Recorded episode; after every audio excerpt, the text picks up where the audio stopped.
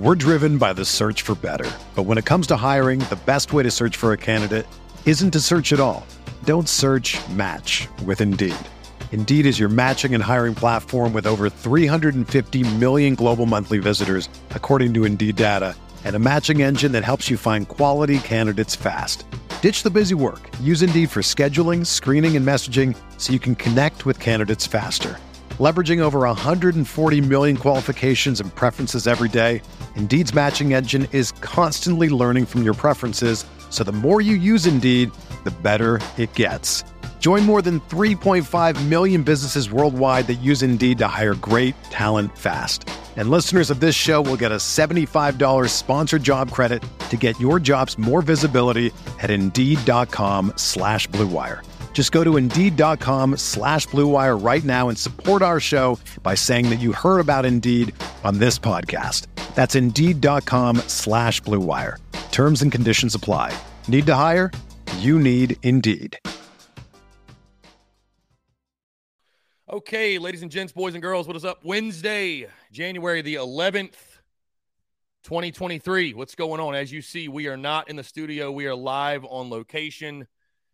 Carolina Cigars, Hilton Head Island. We're in here with the boys. What's going on, boys? Appreciate y'all being here. Having a fantastic time. We are live noon to tune today. We got a lot to discuss, a lot to chat about. Of course, the big news late last night Spencer Rattler Tennessee and Clem Sucks' daddy is officially back. He is officially back, returning for the 2023 season. Juice is back. Rat is back.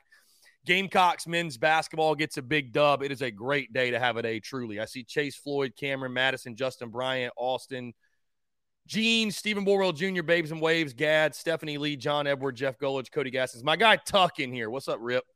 Todd Smith, Brendan. We got the whole gang. We got the whole gang in here. Also, those who are in the Big Cock Club Discord. Head over to the TDC Questions channel, the TDC Questions channel. Be sure your questions are answered there. Again, appreciate you all tuning in. We are taking your questions, your comments, your calls as well. 843 790 3377. Let me make sure. Yep, the phone lines are indeed open and get them in now because at 1245, we've got Marc Ryan joining the show.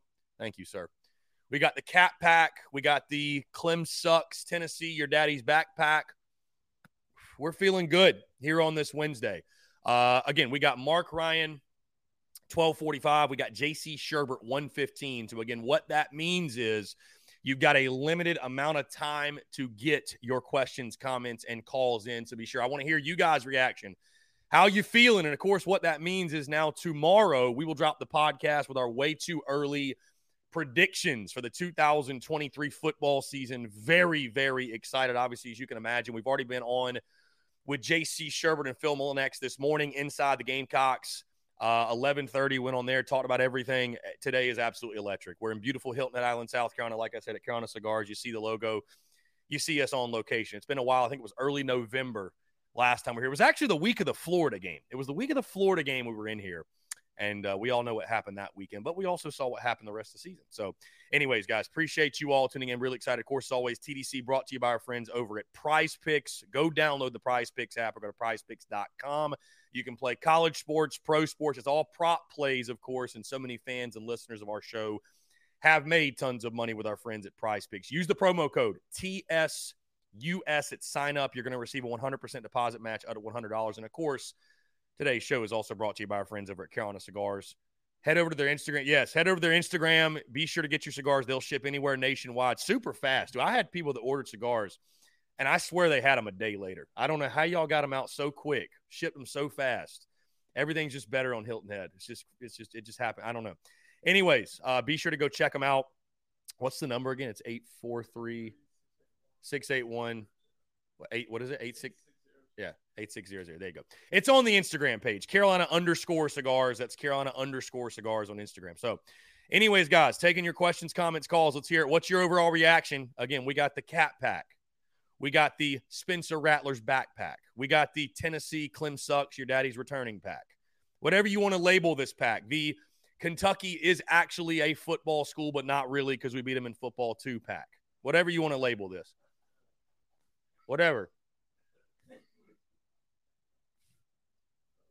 Whatever you're feeling, whatever you want to label this, the feels good to be good pack. The we're, we're in the low country pack. I don't know. Whatever. Whatever. So, uh, anyways, like I said, Marc Ryan, 1245, JC Shurburtt, 115. We got electric conversation today. Also, I'll say this. If you thought we did big things on the merchandise side of the business last year, that was nothing. The stuff we are working on right now, the Beamer Rattler 2023 merch, it is coming. We have other merchandise that is coming with Spencer Rattler. We got some other things in the works. I'm very excited. You see right here, I've got the uh, TSUS Jocelyn collab shirt on right here. So really excited. Appreciate her. We're going to be working together more in the future. Uh, yeah, feels good to be good, man. What a day. What a day. And what big news the Gamecocks got last night is Spencer Rattler will indeed return for the 2023 football season. I don't feel like I really have to express to you guys why that's such a big deal, but inevitably now the the decisions of Spencer Rattler and Juice Wells. I mean, it obviously changes the entire outlook of the 2023 season. You know, I think without those guys, you were looking at realistically uh, maybe a fringe bowl team, and now all of a sudden the Gamecocks overnight have become maybe, just maybe, just maybe, a dark horse to win the SEC East. I know Georgia just won the national championship. I get that, but you got to replace Stetson Bennett. They're going to lose a lot of talented players. You've now got Spencer Rattler and Juice back. You go to Athens week three. Maybe, just maybe, maybe college game day. You got to take care of UNC in week one in Charlotte first, but that could be one of the better games of the college football season. So,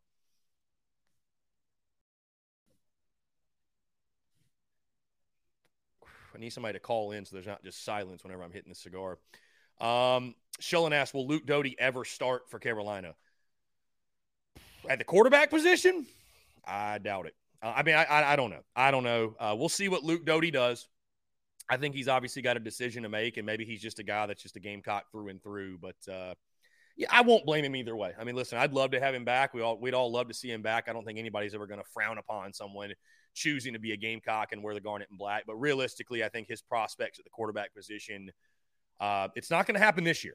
I mean, it's not going to happen this year, no doubt. So uh, really excited though, guys. I mean, you go ahead, you start looking ahead, and now we can look ahead, right? The the uh, the podcast that'll drop tomorrow, like I mentioned earlier, will be our way too early predictions, and we do that every single year. But it's like I told you guys, I just refuse to drop those until we had official word uh, of what those those two guys were doing in Spencer Rattler and Juice Wells. So I think one of the most dynamic connections um, in the SEC this upcoming season. I mean, I think Spencer Rattler, I understand he was very inconsistent in 2022. Let's acknowledge that. He was not great. But I think if Spencer, excuse me, I think if uh if Dowell Loggains and Shane Beamer can stick to the offensive game plan that they that they made it abundantly clear they wanted to have this upcoming season, I think we're in good shape. Let's jump to the phone lines here. To accept. What's up, T man? How are you? Good. How about you, man? I'm doing fantastic. What's going on? I see you were talking about the QB, you know, about Luke Doty maybe never playing. I agree with that statement. Uh, I don't know about you. It's kind of weird to see him on the kickoff return for one play. Mm-hmm. Thought that was really kind of weird. Uh, what would you rate the quarterbacks? Kind of one through four, you know? I mean, you got Sellers coming in, Davis, you know, Bailey, got some talented guys. Yeah, and every year in the preseason, I, I drop like a projected depth chart and all that. I mean, obviously Spencer Rattler is QB one. I'd probably go Luke Doty QB two just because of his experience right now. Um, I'd probably still have him at QB two. I think QB three. I mean, just based off what I know, I mean, it's it's hard to project LaNorris Sellers right. because he's literally never even practiced at the collegiate level, much less played. Uh, I know they like Tanner Bailey, so I'd probably put him QB three, and then I, would probably be comfortable putting Sellers QB four. But uh, you know, obviously the plan is that you will not have to play anybody but Spencer Rattler unless it's in, you know, mop up duty or cleanup duty. And I, and I will say this compared to 2022, where we hardly saw any backups. I, would love to see some of the backups get some action, right? I mean, I'd love for us to be in a position where we're up by three or four touchdowns. I mean, we'd all love to be at that point. We're up by three or four touchdowns, and some of these young guys are able to get experience while also conserving the red shirt.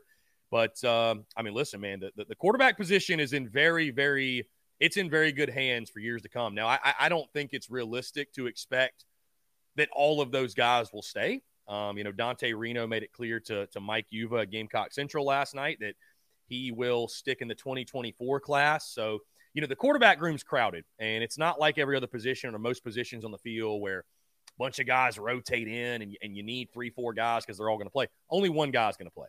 Only one guy's going to play. So uh, I will be curious to see who hits the portal. If anyone does, I'm not insinuating anyone should, or but I think it's probably naive to think nobody will. So, um, and if they do, listen, you wish you wish them the absolute best. And um, these guys come to college to play. They don't come to college to sit the bench or bench or be depth guys. So, but uh, I'd probably still put Luke Doty QB two right now because listen, if, if Spencer Rattler would have made the decision to depart, I think that Luke Doty would have been the front runner to be your starter. So where does LaNorris Sellers factor in? We shall see. But I guess the beautiful thing about it is, is that LaNorris Sellers doesn't have to be thrust into game action and, and, and rushed out there before he's ready, right? It's it's a it's a uh, it's certainly a blessing for the Gamecocks that they got a bunch of young, talented guys that are going to be able to learn behind Spencer Rattler and learn from a veteran like Spencer Rattler. So, uh, oh, yeah. got to be excited about the future of the quarterback room for sure. I think Sellers gets a lot of playing time early. I think he'll be used as Joyner. I mean, I'd love to see him used as like a Joyner type um, early. I know well, you say that. You know, I know we're in January. Talking. Yeah, you say that, and I, you know, I, I'm fine with that. I'm fine with that. I just want to see him actually used at the quarterback spot. My big yeah to throw the ball. Yeah, exactly. Yeah, exactly, exactly.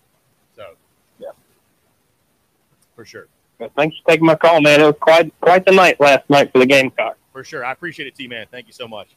Great stuff. Let me uh guys, I'm gonna turn this down and reconnect. I accidentally bumped a cord here. So fantastic stuff. There we go. Perfect. I don't know if y'all I don't know if y'all heard that or it was just on my end, but if you bump this cord here.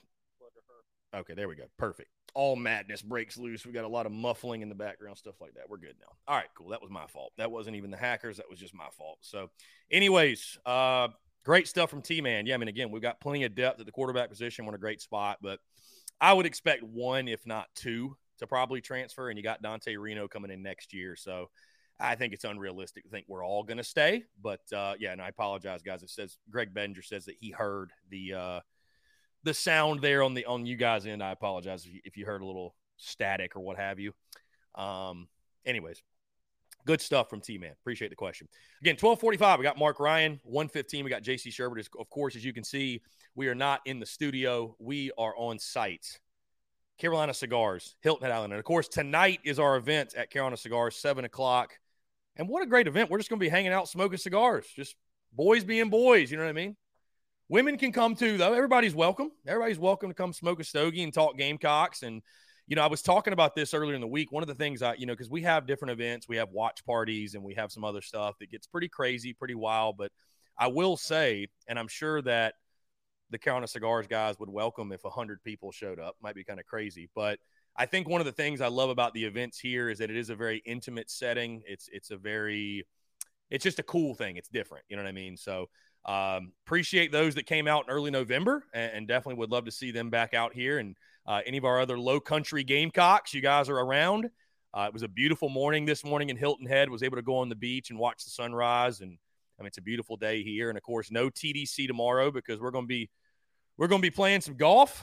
So I can tell you, I went to the driving range last week and it was it was pretty bad. So I'm, I'm hoping that side of me doesn't show up. So I find out the less that I play, the better I do. I swear. I, it's like I don't think about it when I'm not playing. And uh, I had a guy tell me one time I was getting frustrated, and he made a great point. He's like, "Why you get mad? You don't practice." And I was like, "That's a good point. Why do I get mad? I don't practice. I shouldn't be good. Anything good that happens should probably be a surprise, but that's not normally how we're wired." So uh, anyways, looking forward to it. Going to be a great week here in the Low Country. And uh, guys, again, appreciate y'all tuning in. I'm glad we can do this uh, remotely from a fantastic venue like Carolina Cigars. All right, let's jump back to the phone lines here. Will from Dirty Myrtle. To accept, press one. Here we go. To send a voice. Speaking of the coast of South Carolina, Will from Dirty Myrtle. What's going on, man? What's up, my guy? I see you over there flexing on with the gold wristwatch the watch, the ring. We got the uh, I don't know if you see the kicks also with the the bubblegum bottoms here. yeah, there's nothing. Yeah, bro, there's just there's just nothing like a nice pair of ones, dude. I, I love J's of all kind, but ones just hit different, man. Ones hit different. I just, I don't know. Yeah, I love the ones too, but I got size 14, so they look like ski boats on me. But I like them too. Yeah. but anyway, anyway, what a what a great night, man. I mean, Rats back. We beat Kentucky. I mean, you know, you waking up this morning, it feels pretty good. You know. Like, It does indeed, man. No, it does indeed. It's it's huge. It's huge. I mean, obviously, it's uh, you know, our, our good friend Brad Crawford. He made the point a couple of weeks ago that you know we're talking recruiting and transfer portal and and keeping Spencer Rattler around was was the the biggest priority right for the Gamecocks this uh, this offseason. So yeah, to have him return, man. I mean, it just changes the complete outlook of your season, and and obviously Juice as well accompanying him, and uh, you know, it's for for all of our complaints over the last couple of weeks about the portal and NIL specifically, th- this is when it it works out well. This is when it works out in your favor. You know what I mean? Um, Yeah. yeah. This is when it works out well. So uh, excited for it, and, and obviously, you know, we'll we'll we'll start talking way too early predictions tomorrow, and maybe even today, and throughout the rest of the week. And uh, hey, man, football is 24 7, 365. It, it don't matter. Uh, it doesn't matter what's going on, man. SEC football, Gamecocks football, it never stops. And I mean, certainly when you get news like we got last night, it's it's incredible. So just happy for Gamecock Nation. Excited for us all. You know, I thought it was uh, it was impeccable timing by the University of South Carolina that uh, Spencer Rattler announces his return. I don't even think five minutes later they say, "Get your tickets now for the 2023." I'm like, that's that's beautiful. That's something I would do. So, hey, from one businessman to another, very very smart, very wise. And I mean, dude, I mean, realistically though, think about it. This will probably be this upcoming year. You know, I don't want to over exaggerate, but they'll probably set a record for season tickets. I would not be surprised. Would not getting a ticket. It'll be it'll be a tough ticket this year to go to a South Carolina football game.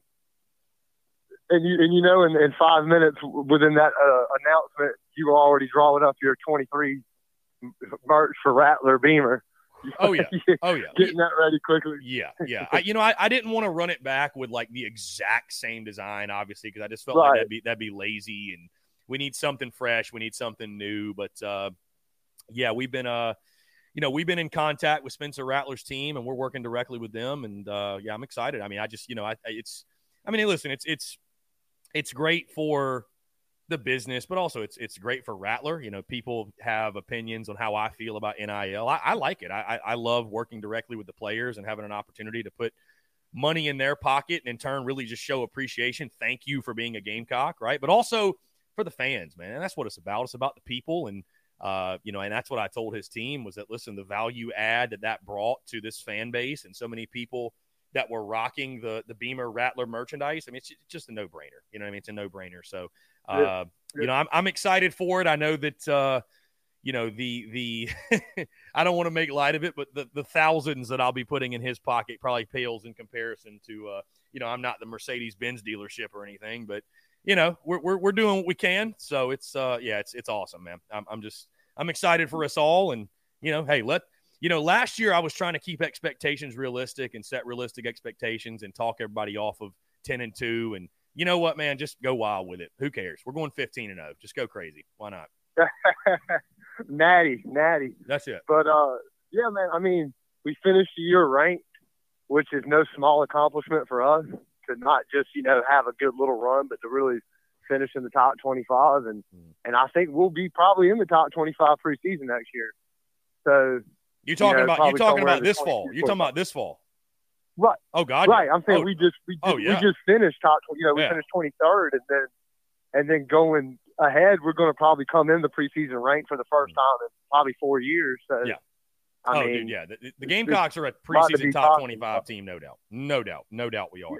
And uh, that's and I don't think they would have been without Rattler, though. Honestly, I don't no. think if he wouldn't have returned, we probably wouldn't have been. No, I don't think we would have either. I don't think we would have either. I, I Yeah. yes, I mean, I, that's why I say, man. I mean, if you can, you know, I and I posted a clip about it this morning, but I think UNC is is most definitely the the tone setter, right? If you if you're gonna achieve anything we're talking Absolutely. about, I think you need to beat them, and that should be a great game. And I think a lot of offense in that one. But uh, I tell you, and you know, they've and been a QB matchup. yeah, A great QB QB matchup matchup. with Rattler and Mays, and, and UNC's been in some Mhm. preseason top 25s. Obviously, a team that went to the ACC championship. But, you know, if you can beat them, I mean, you might be looking at Carolina. You beat them, you, you're going to beat Furman week two. you might be looking at a top 15 South Carolina going on the road to take on the number one ranked Georgia Bulldogs. So I mean, it's that maybe a and I mean, college game. I get I get chills just saying that, man. Yeah, maybe a college game day. I don't know why they wouldn't go there, and uh, you know, you you might you just might have the advantage at quarterback depending on what their situation looks like. So, you know, I'm trying to talk myself off of the the the ledge, if you will, of uh, setting crazy expectations, but. You know, I think when you look at I what mean, you we did got in a the lot of holes to fill, though. we do, you yeah, we do. I mean, but there's, there's some holes to fill for sure. Yeah, but, we- but it's definitely the biggest piece. Yeah, back, so. Yeah, we do, but yeah, like you say, sure. when you when you have that guy under center, because if you don't have that guy, you could have the rest of the thing figured out, but it's it's yeah, you know, forget yeah. it. But And I'm sure Beamer Beamer's on it in the portal. I'm sure he's gonna figure some stuff out and plug up some holes for us. There's plenty of time. But yeah, it's just it's just just a great time right now, man. It's just it's just gonna be a good off season, a lot of good banter, a lot of stuff to get hyped about, and yes, for, Yeah, yeah, from be- the should be a hey, from the from man. the content side, Spencer Rattler just did me a huge favor. So I'll just Yeah. I'll say that because last for preseason sure. was fun. This one's about to be electric, electric. So can't wait. Yeah, man, and congrats to you, bro. I mean, you're you're. I mean, I've been following you for close to three years now, and and, and it's just it's been an ascend, man. I mean, and and last year it really kind of took off for you, so hopefully even better this year, man. And Yeah, I mean, you I, I see your mark everywhere. Yeah, you know? I'll, I'll put it this way. I've lived through and I built my business really on the back of the Will Muschamp era. And now I'm thriving and having success in the Shane Beamer, Spencer Rattler era. I prefer the Shane Beamer, Spencer Rattler era. Put it that way. For us all. for sure, for sure.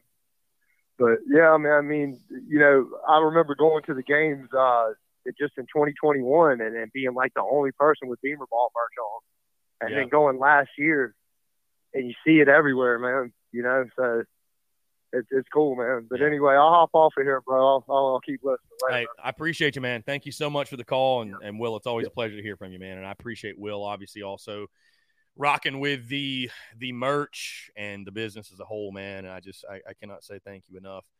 Um, somebody commented, the guys in here will get a laugh. Somebody commented and said I sounded smarter with a cigar in my hand in the cigar lounge. So maybe like maybe there's something to that.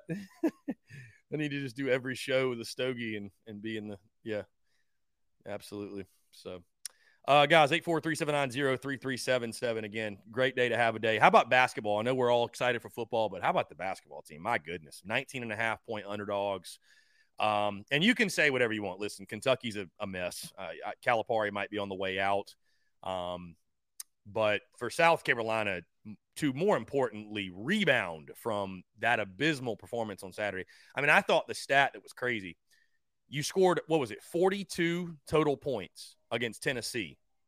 You had 42 points at halftime against Kentucky. Make it make sense. Make it make sense.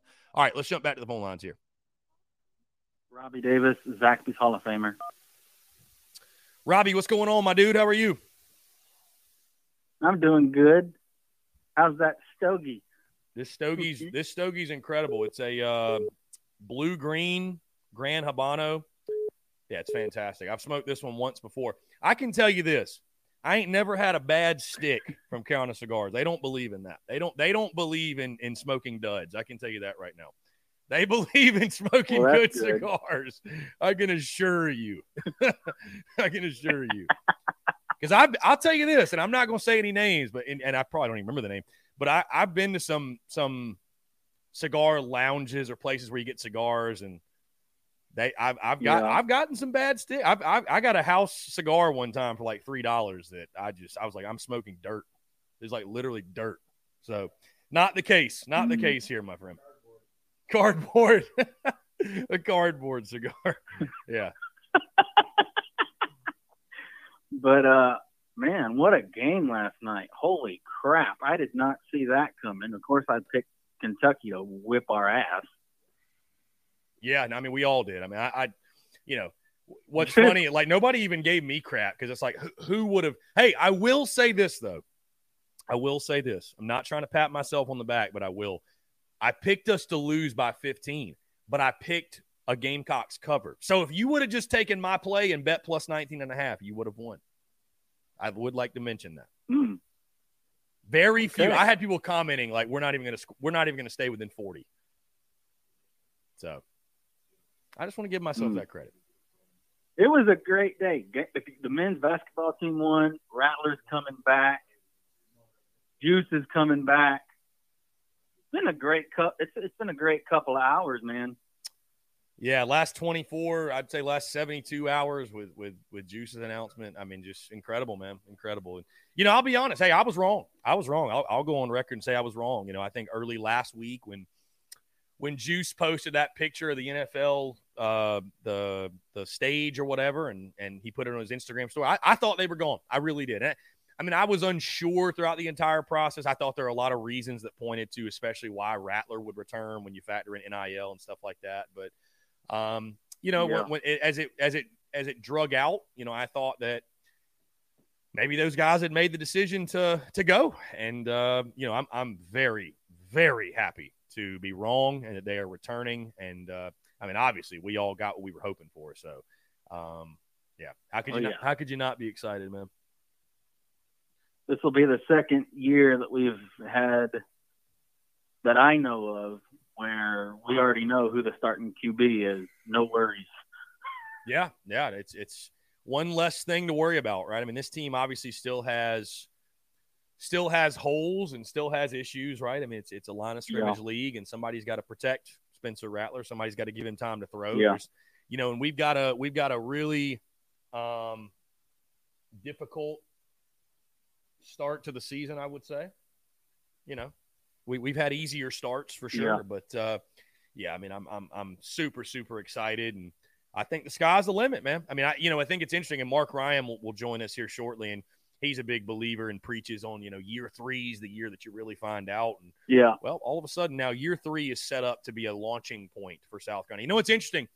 We talked preseason of last year that could South Carolina Yeah. be this year's Arkansas, and we that's inevitably what we turned out to be. By the way, was uh, the Arkansas that they or we we turned out to be a very similar team. The way we overachieved and how many games we won and stuff like that. Could South Carolina in 2023 be the Tennessee of 2022? Be an 11 win team, win the Orange Bowl, you know, quarterback returns and, and has an even better year. And it's just one of those magical seasons. I'm, I'm just, you know, listen, I'm not, I'm not making any, I'll have way too early predictions tomorrow, which are subject to change for me. I'll lock in my official predictions in July. But, uh, yeah. I mean, I won't blame anybody for for dreaming of what of what this season could be when you've got a guy like Rattler under center and uh, For sure. all the optimism and positivity and uh, yeah. So I, I'm I'm excited.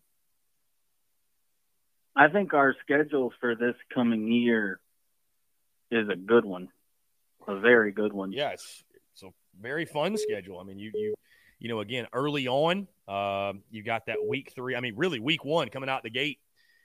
You've got um the game against UNC, neutral site game in Charlotte. You got Yeah. Georgia in Athens. You've got uh, Mississippi State at home's an intriguing game. You've got Tennessee and Neyland first half of the season. That'll be a really interesting game. You know, they'll have revenge on their mind.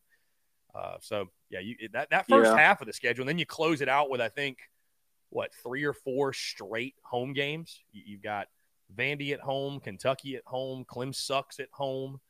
Um, you got Florida at home, hopefully to Yeah. get revenge on them. So yeah, again, there's a, there's a lot of reasons to be optimistic, man. You've only got four true road games this year because one of your road games is in Charlotte. You've got uh, Yeah. Mizzou and A and M on the road, Georgia on the road, and uh, Tennessee on the road. So Yeah. We got Tennessee on the road, and I definitely think they'll have revenge on their minds. Yeah. There's a lot of teams. There's there's just. I think our schedule works out great for us, but the real question is, are we going to be able to capitalize off of it? that is the question, Robbie. That is the With- question. with the talent that we've lost, I'm really hoping that the the the the, the players that are going to play that are now, I guess, either sophomores or juniors or whatever, they take full advantage of it and don't take it for granted. I, I would hope they don't take for granted playing college football. Yeah, I agree with you. But Um, yeah, I, I mean, you you got to get the offensive line. I got out. my final four. I got my I got my I got my playoff final. All right, let's hear your playoff, ready because yesterday you had Arkansas in your playoff. You had me a little confused. Is Arkansas still in your All playoff? right, now, no, no, no, no, no, no, no, no. I fixed it. I fixed it. Okay. Now this would be my final four. Right. not And, even and gonna give and to give the people in this room that are with me reference to why you're bringing this up. Robbie Davis said yesterday that TCU should not have been in the playoff. They should have their own playoff, which we're all still trying to figure out what he meant by that. So, anyways, go ahead. Go ahead. Fire away. Who's your final four? Who's in your play? Okay. Obviously, number one would be Georgia. Okay, number one would be Georgia. Two would have been Tennessee. Three would have been Alabama, and four would have been Ohio State. Okay, so Robbie would have had Georgia one, Tennessee two, Alabama three, and Ohio State four. All right, to hell with Michigan, to hell with TCU. I love that. I will say though, that would be fun to watch. I mean, dude, I'm not a Josh Heupel guy, but maybe we should just go what Josh Heupel said. He said it should it should just be the top four SEC teams. That should be the playoff every year. And we got we got I know my my my Peterson boys are Big Ten country. They're like, what are you talking about? But sorry. Sucks to suck. Sucks to suck, boys. SEC. Why not? Why not? That's it.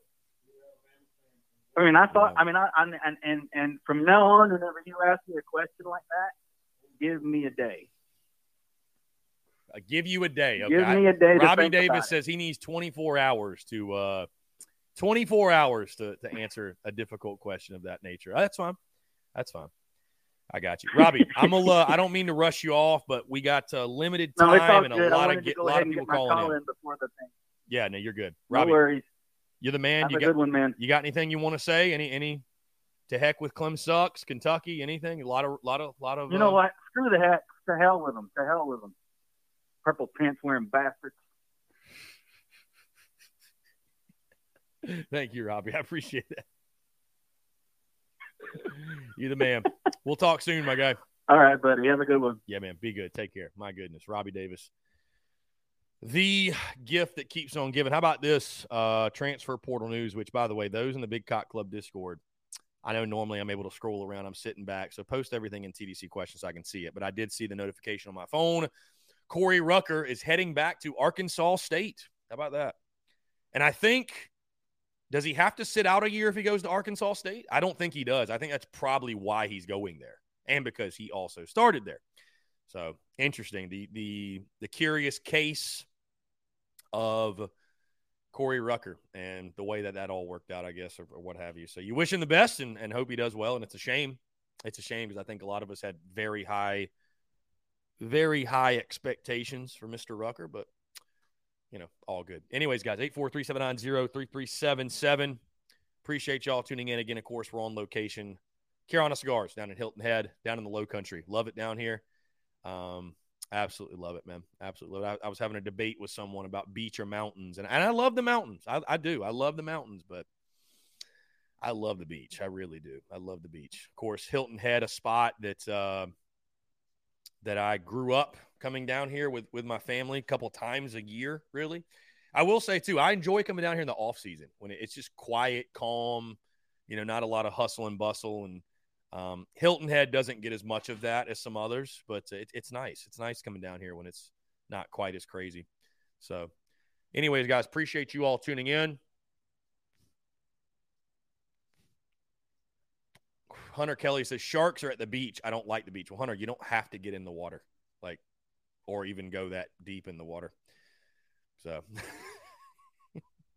that's why they have lifeguards, I'd assume. Did see some dolphins this morning. That was pretty cool. Went out and saw some dolphins. So just having a great time. Having a great time. Um, let's see.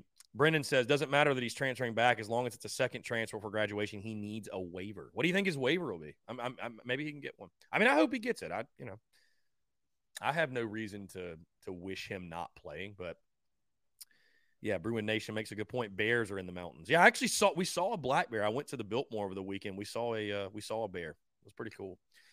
Um, anyways, guys, appreciate y'all. What a day. What a day. Truly electric. I mean, some things are just meant to be. And I think it's meant to be that we're here at Carolina Cigars doing the show. We got the event tonight at seven and all the events that have taken place this week with, with Juice Wells announcing his return. What was that, Monday, I think?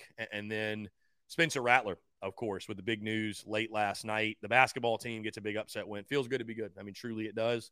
Um, sun was shining a little brighter this morning, it felt like, and you know, just really excited to be chatting, conversating with you all. So, and looking forward, by the way, to hearing what uh, J.C. Shurburtt and Marc Ryan have to say. First time. This will be the first appearance, by the way, of Marc Ryan coming on our show weekly, every single Wednesday. Marc Ryan will join join us, and I know that made some that made some waves via social media, but uh, I'm excited. Marc Marc brings a very unique perspective, and he's a guy that, um, you know, ha- has uh, has built his career from the ground up. If you listen to him long enough, you'll figure that out. And you know, I I, I appreciate the banter, right? I, I don't bring people on this show that I I just agree with all the time, and they're yes people, and they're just gonna, you know, they're just gonna.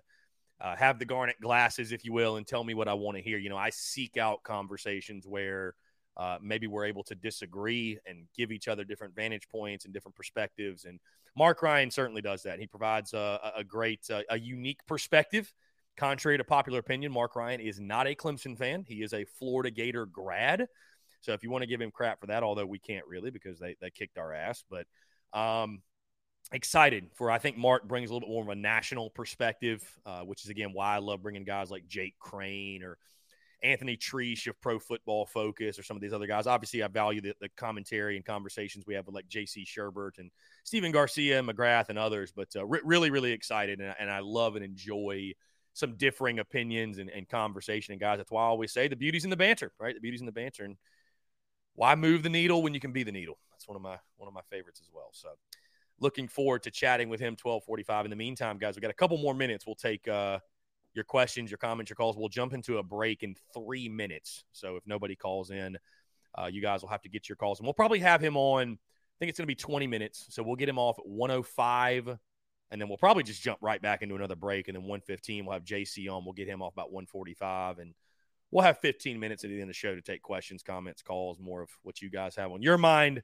The reaction to Spencer Rattler announcing his return, big time. It's huge. Um, it's huge. You know, we we've talked over and over and over, and I've, I've uh, you know, I've, I've said that if you got a quarterback, you got a chance, and the Gamecocks have got a chance to do some big, big things this fall with Rattler under center. Let's jump back to the phone lines here. Go, bro. To accept. What's going on, man? How are you? What's going on, man? How you doing? I'm doing fantastic. Appreciate you asking. What's up? What's up? What's up, man? I'm just uh, excited about Spencer Rattler being back. Um, on Twitter, you know, Nyckoles Harbor, he tweeted about that too. Uh, just question: If we did get him, how big impact? Yeah, I, I saw Nick Nick Harbor's response with the eyeball emojis. I mean, it's huge. I mean, it's it's it's massive. You, know, you look at just his overall ranking and rating, and that's a guy everybody wants. And you know, it would really it would really speak to uh, what Shane Beamer is building and has built to this point and the excitement around the program. And a guy, you know, I talk a lot about these guys like Nick Harbor. They don't they don't just want to go somewhere and win six games. They don't want to go win seven games. Like they want to compete for championships. You'll you'll find these guys every now and then that you know they they pick a school strictly because the coach culture fit and winning is secondary. And I and I'm not you know why certain players pick certain schools. You know we'll, we'll never really know, but uh, certainly, man, I, I think the positive trajectory and positive momentum is a very, very big deal when it comes to landing a player like a Nyckoles Harbor. So, I mean, dude, it, would be it'd be massive. I mean, it would be massive if you could get him, and uh, I think the Gamecocks have got a great shot by all accounts. Yeah, I do too. I've seen uh, Spencer Juice will be that'll be a good combination again next year, and I see his Heisman odds plus like three thousand, I think, next year too. So hopefully, if he can play like he did the rest of this season against Tennessee and Clemson the rest of the year, you know, he could have another great year, raise his draft, mm-hmm. you know, and all that. Absolutely. Yeah, I think so as well. My friend, I appreciate the call. Thank you so much. We're going to jump into a quick break, but uh, I really appreciate you calling in. Thank you so much. All right. Thank you, man. Yeah, man. Take care. Great stuff. All right, we're going to go ahead, jump into a break. We're going to get Marc Ryan on the show on the other side. Guys, appreciate you all. An electric day here on TDC. Marc Ryan is on the other side. Y'all stay tuned. You're tuned in to the Daily Crow.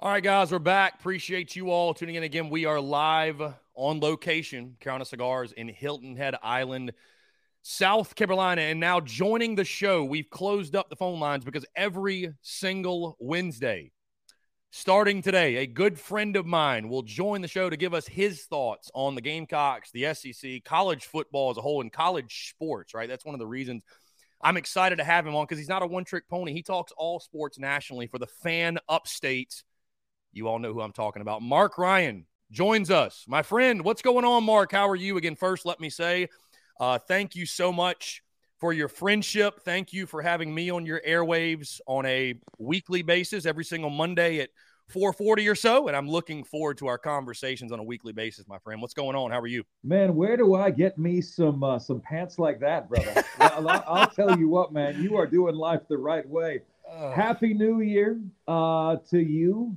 Cocky and uh, all the Gamecocks out there, man.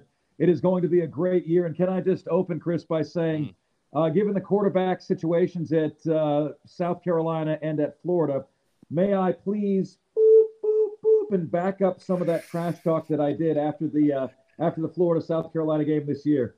Oh boy, uh, I'm going to be trying to make myself scarce, man. You're going to be saying Marc is on the milk carton when we get close to that game coming around this year. Indeed. Marc, let's start there, right? Obviously, we're going to talk the Spencer Rattler, Juice Wells news and the 2023 outlook, all that good stuff. But, uh, you know, for those that do not realize, of course, you are, you're not a Clemson fan. Let's go ahead and get that out there. You're not a fan of the Tigers. You, you just talk about them for your show, but you're a Gator man by trade. Uh, what, what's the overall feeling in Gainesville right now about Billy Napier and the Gators program? And obviously, I mean, you, you take care of business against the Gamecocks, but – when you look at how the season played out year one, I mean, I, I don't think Florida had an abysmal year, but as you've talked about before, the expectations are different in Florida, right? He, he's not going to get six, seven years to figure it out or anything. Like they need to start winning and start winning now. And, you know, I, I, I don't like the Georgia Bulldogs, right? I hate Georgia. It hits different for a Gator fan when you see Georgia win back to back national championships. But what, what's the overall mood and the vibe? And, you know, you pick up a quarterback that I'll be honest with you, I've already forgotten his name, and I think many were surprised that they didn't get, uh, you know, the uh, the O'Leary kid or, or some bigger name, if you will. So just overall mood and feeling and thoughts on Billy Napier and and uh, his program going into year two of his tenure. Yeah, Graham Mertz is the quarterback from Wisconsin that was Mertz, added in the transfer okay. portal. It sounds like a cracker. Have you had your Mertz today? um, it sounds like a cracker, and I'll tell you what, man. It um, the the feeling in Gainesville right now is totally unknown on Billy Napier. It's totally unknown, Chris. In in in reality, um, the program was left in a little bit of a of shambles when he over. I'm not sure how much you know about this Jaden Rashada situation, Chris, but it's a disaster. I mean, think about this for a minute, Chris. And I know, like, you're more politically correct publicly about this than I am. It disgusts me as a college football historian. Florida has a four star commitment, Jaden Rashada, who was supposed to be signing with the school, and he has not signed with the school. Why? Because there is a holdup regarding NIL with him. There is a holdup. So he was supposed to be already on campus, signed with the school. We have now entered a phase in college football, Chris, where not only do we have free agency, but we also now have holdouts.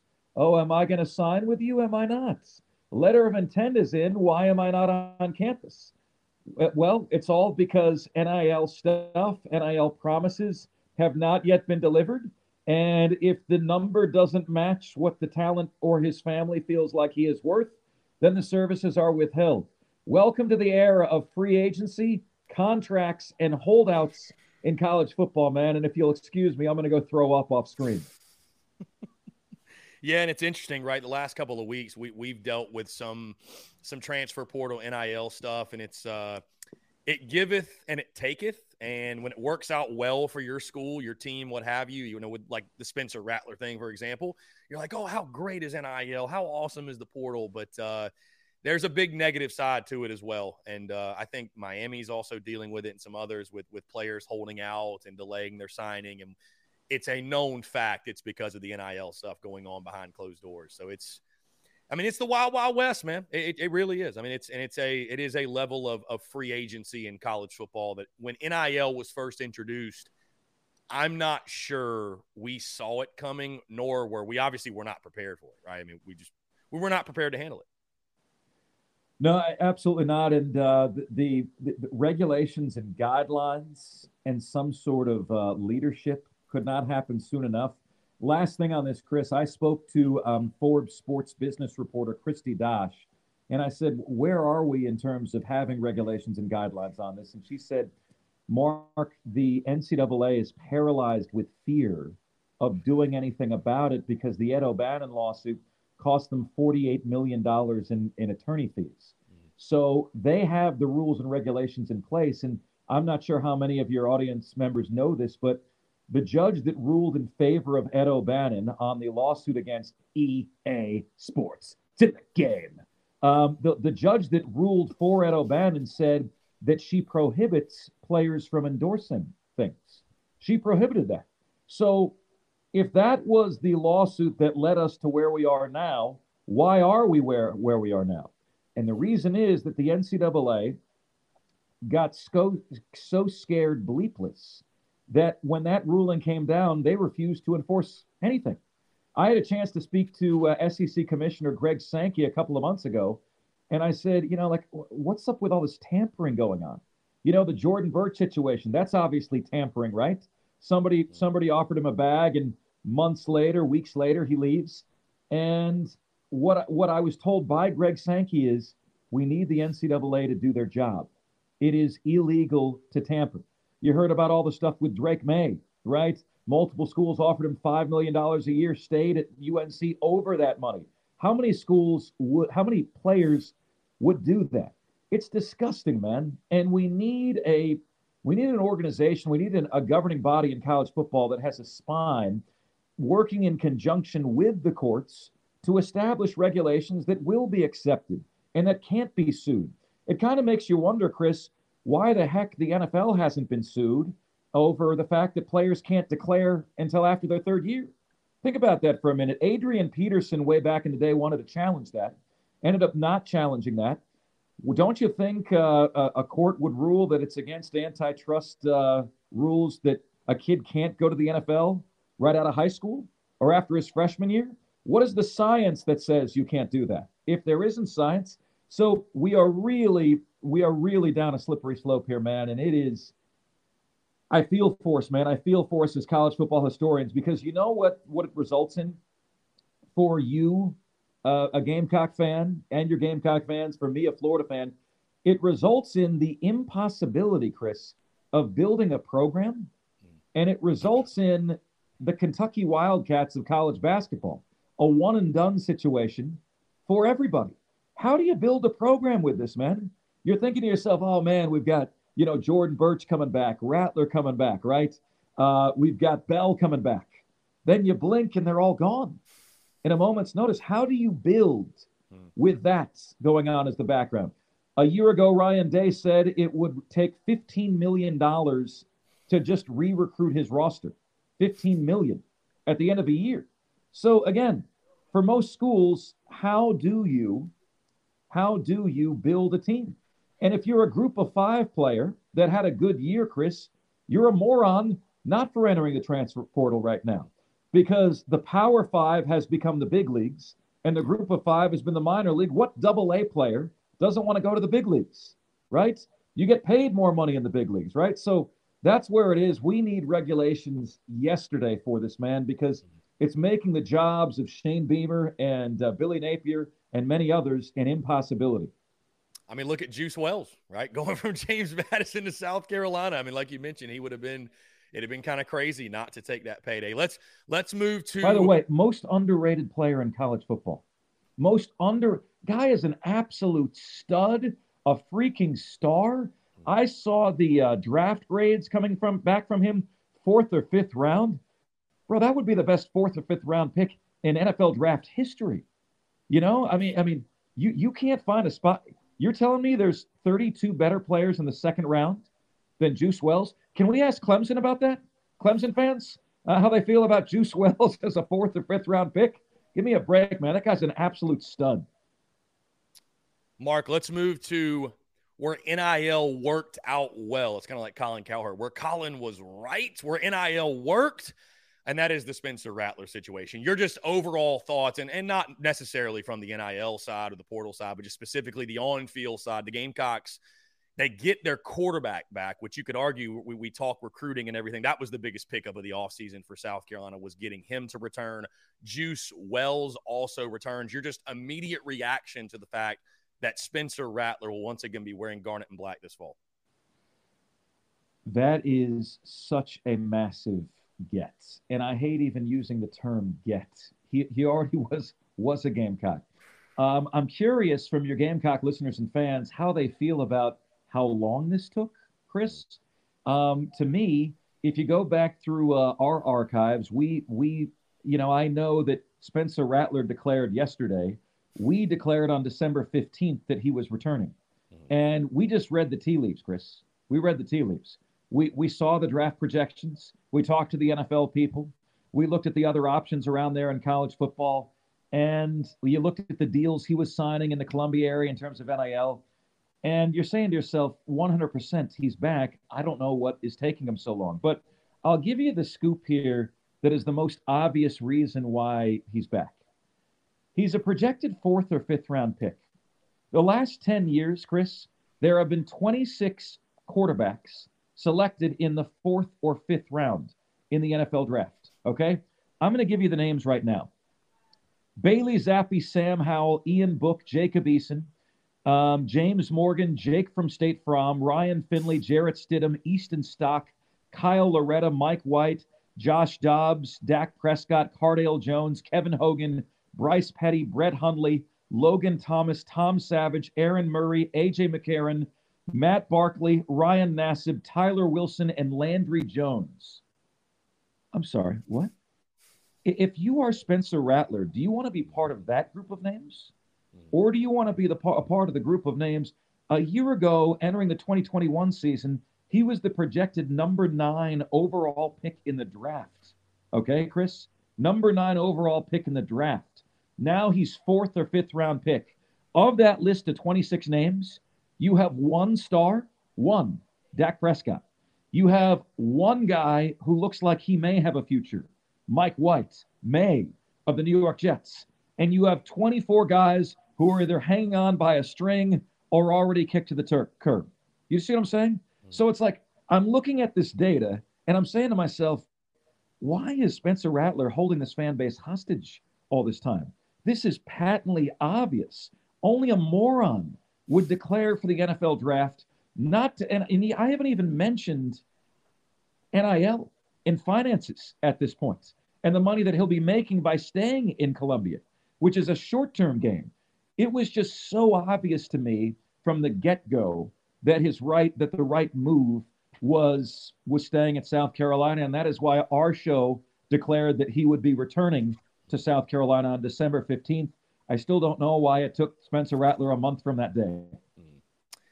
Marc, let's move into what this means for the 2023 season because what I think is so interesting, and you're someone that you believe adamantly that year three, right? That's the year where you find out what you got. You really find out what uh, trajectory your program's on. I think you talked about it a little bit with Florida State and the job Mike Norvell's doing and the way that he's elevated that program. So all of a sudden now, right? Any of the conversation we may have had where, and I'm someone you know this from from previous experience. I, I try to keep expectations as realistic as possible. But you and I always speak on what's a successful season. You know, what do you need to do? And the Gamecocks hit that in year two. Well, now you come to year three. This is in your mind, right? The year that Shane Beamer, the South Carolina football program, this is where you really show what you're all about. You show what trajectory the program's on. How does this change, or maybe I even should say solidify your thoughts on year three? This kind of feels like this needs to be the launching point this fall uh, for Shane Beamer. Do you, do you put a win total on it already? I mean, of course, we're in the season of way too early predictions, way too early outlooks, way too early top 25s, all that good stuff.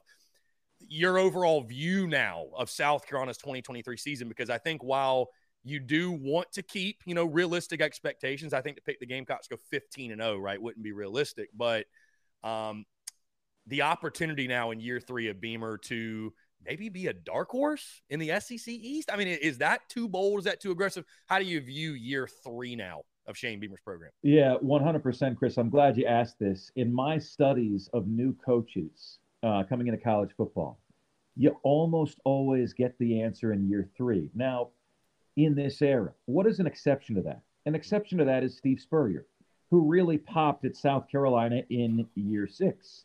Do you get six years now in today's day and age in college football to do that? Um, Shane Beamer might. Has he built enough goodwill? If I told you today, Chris, that Shane Beamer would go 11 and 2 but it would take him to year six to do it. Would you be willing to wait for that? Let me ask you, let me tell you this question. I said to my, um, I'm on a group text with a bunch of my buds from the University of Florida. And I said to them, I said, if Billy Napier got one game better a year, so last year, six and six, 2023, seven and five, um, would that be good enough for you? And every single one of my friends said, fired in year three. Um, if he went six and six, seven and five, and was on pace to go eight and four in year three, they said he'd be fired in year three. Now, history is different at Florida and South Carolina. Expectations are different at Florida and South Carolina. Do you believe, and I'll get back to this in a minute, but I'd love a quick answer from you. If I told you Shane Beamer is 11 and 2 in year six, do you give him until year six to get there? Florida fans would not. I think is rare, and you're right. It's different. It's different expectation. I mean, you're talking about a team, South Carolina, program that's never won a national championship, never won an SEC title. So, if you were able to somehow, if if, if you you know you had a genie and, and you knew for a fact that would happen, I think most would probably wait for the 11 win season because they've been so rare. And I think as long as Shane Beamer was able to keep the program afloat in the meantime, and I'm talking six wins or more every year. And some might call that settling for mediocrity, but I, I just think you have to recognize how rare an 11 win season. I mean, only one guy's done it, and it was but Steve the other Spurrier. thing is, Chris, yeah. the other thing, you know, we are used to seeing in college football like a linear progression of star coaches. Mhm. And I think with NIL and the transfer portal, that you're going to see ups and downs even amongst the good coaches because good coaches are going to get hit with a year where they both lose a lot of players to the transfer portal and a lot of guys to the NFL. And then fan bases are going to be like, "Whoa, we were 10 and 2 last year. Why are we 7 and 5 this year?" Yeah. And the coach did the best he could. Yeah. You know, the coach did the best he could. He was given something that was very clearly not chicken salad and asked to make chicken salad out of it, and uh, and he struggled to do so. So now, back to the expectations for the Gamecocks. Year one, Shane Beamer, South Carolina finished tied for fourth in the East. Year two of Shane Beamer, South Carolina finishes third in the SEC East. Year three for Shane Beamer, no Hendon Hooker at Tennessee. Is not the goal incredibly clear? Is not the mark of success incredibly clear? Florida's got the island of misfit toys at quarterback. Come, come on, man. Come on. Okay? Cast offs and rejects. Florida's starting the replacements at quarterback and at many other positions, Chris. The goal has got to be nine and three, second place in the East, New Year's six game.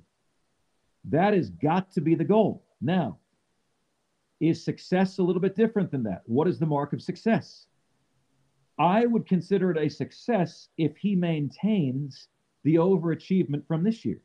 So if a, a regular season of eight and four, I would say would be a successful. The goal is second place, nine and three, New Year's six game. Hmm. Success is eight and four or better, maintaining this unusual level of play for South Carolina. Will Muschamp had a nine and four year two, had a seven and six year three, couldn't do it, right? Does Shane Beamer have the staying power to maintain that level of play? Um, I think seven and five would be a disappointment, and I think six and six would be a failure. But as a true sign of how much Shane Beamer has already changed the culture, the expectation, the trajectory, realize that in year one, six and six was considered a unanimous success. Gamecock fans dancing naked in the street. Six and six.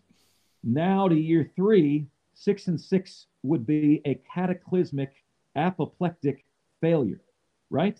So, are we in agreement? Six and six is a failure. Seven and five is a disappointment. Eight and four is success. Nine and three, second place in the East. New Year's Six game is the goal. Chris, I'm Tom Cruise in the movie Jerry Maguire. I'm holding the goldfish up in the air, and I'm saying, who's coming with me?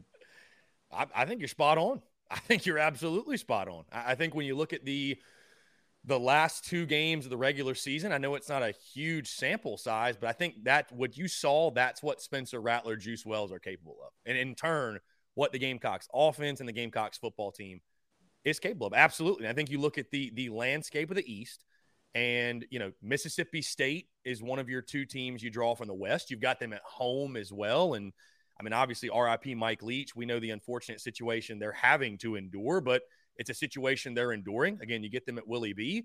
Um, of course, and, you got Chris, UNC. They're not going to be the same. Right. They're of, not of course. Yeah. Same. Of course. I'm State trying to. not be the I'm same. trying to tiptoe around it a little Yeah. bit. yeah. But um, the, but the way specifically to your point, Mark, the East sets up.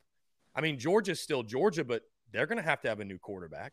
Like you said, Florida's got their own set of issues. Tennessee's got a new quarterback. Kentucky, although he's very highly rated from the portal, he's a new quarterback. And how long can Kentucky? That's my question. How long can they sustain what they've been doing under Stoops? You got to get the Missouri monkey off your back. I know the games in Como. You, you just you have to beat Eli Drinkwitz. You have to beat Mizzou, and then Vandy's Vandy. So I, I think, I, and then and then Well, listen, I wanna- this, you're, what you're saying Yeah. about Vandy is deeply offensive to me uh, because I learned the hard way this Yeah. year that Vandy is very much. good point. Well, Vandy might be Vandy, but now Florida's Vandy as well. So, uh, so we have we have taken a, a sizable step back, Chris. Yeah, and, then to your, you know, and, and then on, lastly, and I, and I want to before we get you out of here, Mark, get your your point on this. You got Clem Sucks at home, and, and all of a sudden now you're on a you know a winning streak, or you've won your last game against the arch rival. You got them at Willie B. You've talked about Clem Sucks now. They're coming off the loss in the Orange Bowl, which they did not look good, right? Everybody was singing Cade Klubnik's praises after the ACC title. They look anemic against Tennessee, who a defense, by the way, the Gamecocks hung up 63 on. And I know that the transitive property doesn't always apply, but you've talked a lot about how South Carolina you feel, and the stats show it, and the on field results show it. South Carolina's closing the gap, right? And that's the rivalry, something you talk about a lot because, of course, we're in the state of South Carolina. For a lot of people, that is the most important game of the year. You know, before I get you out of here, I'll let you close on this. Your overall thoughts now on the way that the rivalry is inevitably changing, right? The gap's closing in recruiting. Clem Sucks has still got some question marks. You mentioned Dabo Swinney is not as uh, not as eager to attack the transfer portal the way that Shane Beamer has. Now all of a sudden you get them at home. If South Carolina gets their second straight win, and that's a game that I think Gamecock fans are going to be expecting to win now. Um, your overall thoughts on just the way that you feel like maybe the rivalry has changed and maybe even shifted at this point. By the way, did you hear the Kirby Smart pregame speech? I did. That was electric. Did you hear I that? loved it. Can it. you imagine the Dabo Swinney version of that? What would that sound like, Chris? All right, man. Golly gee, Willikers, we're about to paddle their fannies out there, uh, and uh, we're going to strike down with them great vengeance and furious anger by the power of God. You know, I, like what would the Dabo Swinney version of that Kirby Smart speech sound like? Uh, I can't even envision it, Chris Phillips. I can't even envision it.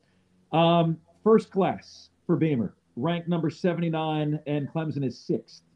Second class for Beamer, ranked number 25, and uh, Clemson was 12. Third class, ranked number 16, and Clemson is 10. The gap has gone from 70 to 12 to 6. Okay? Objects, in, uh, memo to Clemson fans. Objects in mirror are closer than they appear. Okay? Realize that and acknowledge that and adhere to that because Shane Beamer's coming. He he is coming, and that win year two was so far. I remember doing over or unders. Is Shane Beamer ever going to beat Clemson? In over or under year six, Shane Beamer will beat Clemson. Who had year two? You had year two, right? I did. You had Yeah, year we- two. we the the one, it, yeah. the few, the proud, the Marines. I mean, like you were you were one of the only people that did it. But Chris, I have uh, Josh Pate on my show every single week, Late Kick Josh, and I said to him, I said, "Is Clemson even the favorite in the game next year at Willie B?" And he said, Whew, "That's a great question." He said, "Mark, I'm going to have to plug this into my model, but knowing what I know about the model, let me give you a line. Clemson minus 3.5. You'll take that as a Gamecock fan, right? Like you will take that. But I will tell you this, Chris. Yours truly. It wouldn't be me, Chris, if I wasn't calling you on the carpet for something. Uh, on December 15th, I declared that Spencer Rattler would be returning to South Carolina. A week ago, Monday, on my show, nine days ago, you said Spencer Rattler was declaring for the NFL draft. I did. So, I did. Uh, how you like me now? Hey, I, I love you.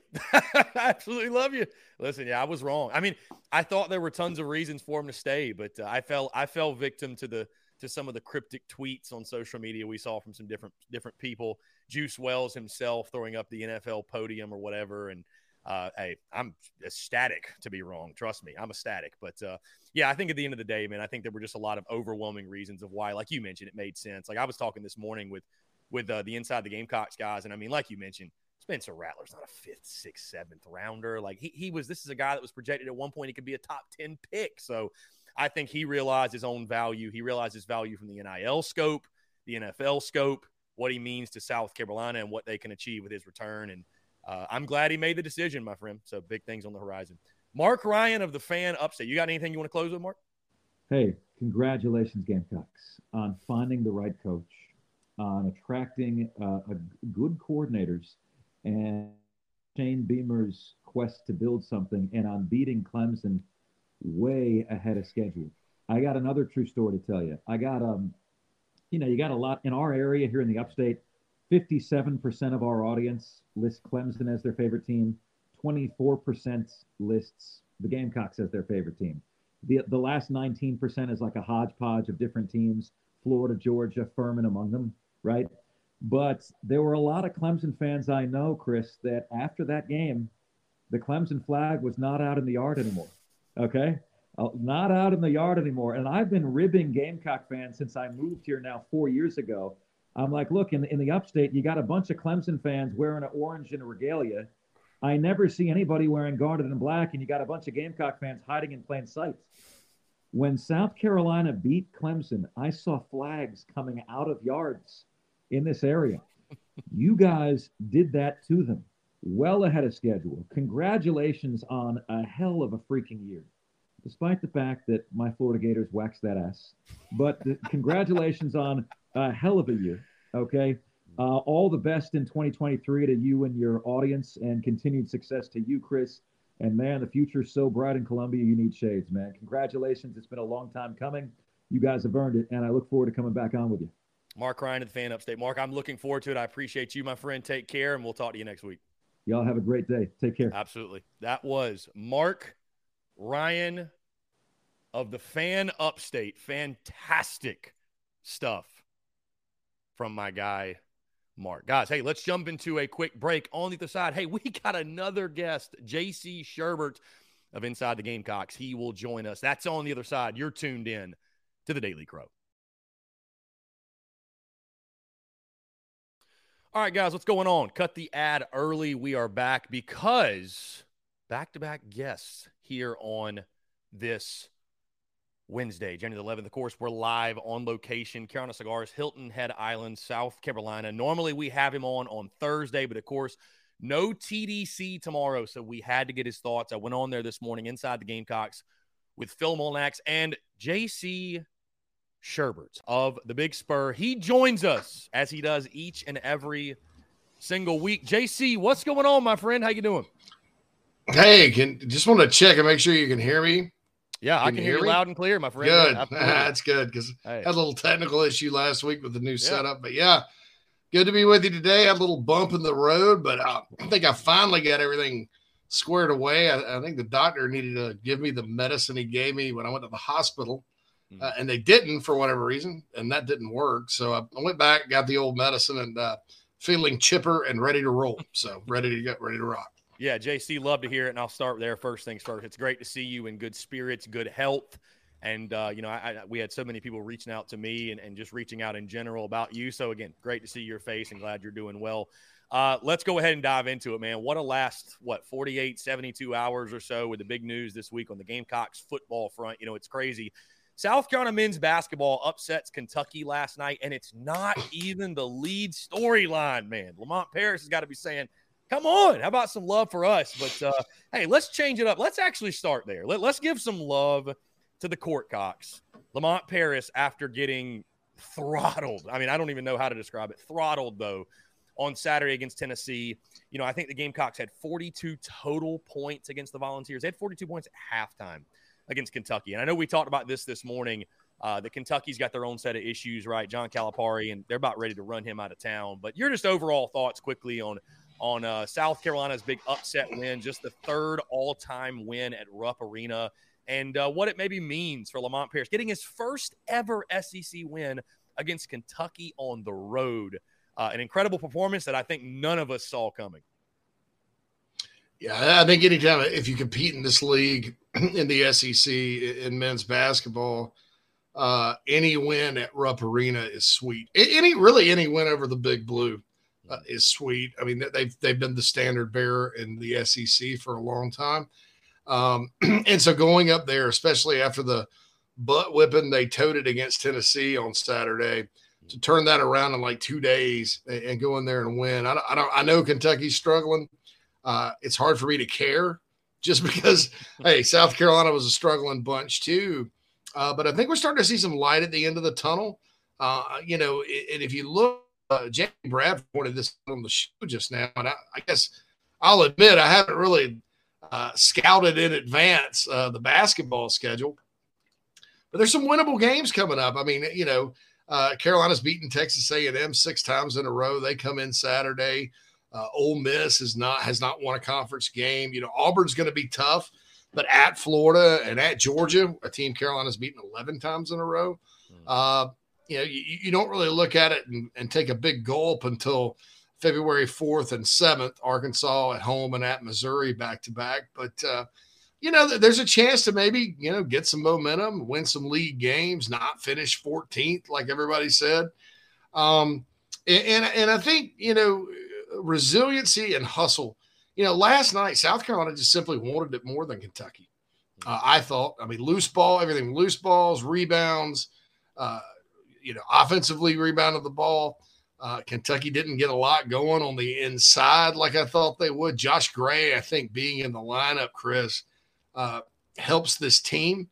Uh, and that's nothing against uh, Verdonk, Bosmans-Verdonk, but I, I, just think Josh Gray brings more to the table athletically. Uh, he's not going to play perfect uh, basketball, you know, uh, but he's only going to get better. and I thought even though he didn't stuff the stat sheet, you know, he had a lot to do with the Gamecocks' success as well. Um, you know, see young players like Daniel Hankins Sanford drilling a three in the second half. Uh, and then, you know, the, the captain obvious thing is, well, when GG Jackson and Meechie Johnson, Meechie Johnson especially, when those guys have big games, mm. this team can hang. Uh, and that's when this team ha- has played its best. Uh, you know, Chico Carter as well. He was a little quiet last night, but uh, GG and Meechie. It was the GG and Meechie show. I thought they looked better coached on both sides.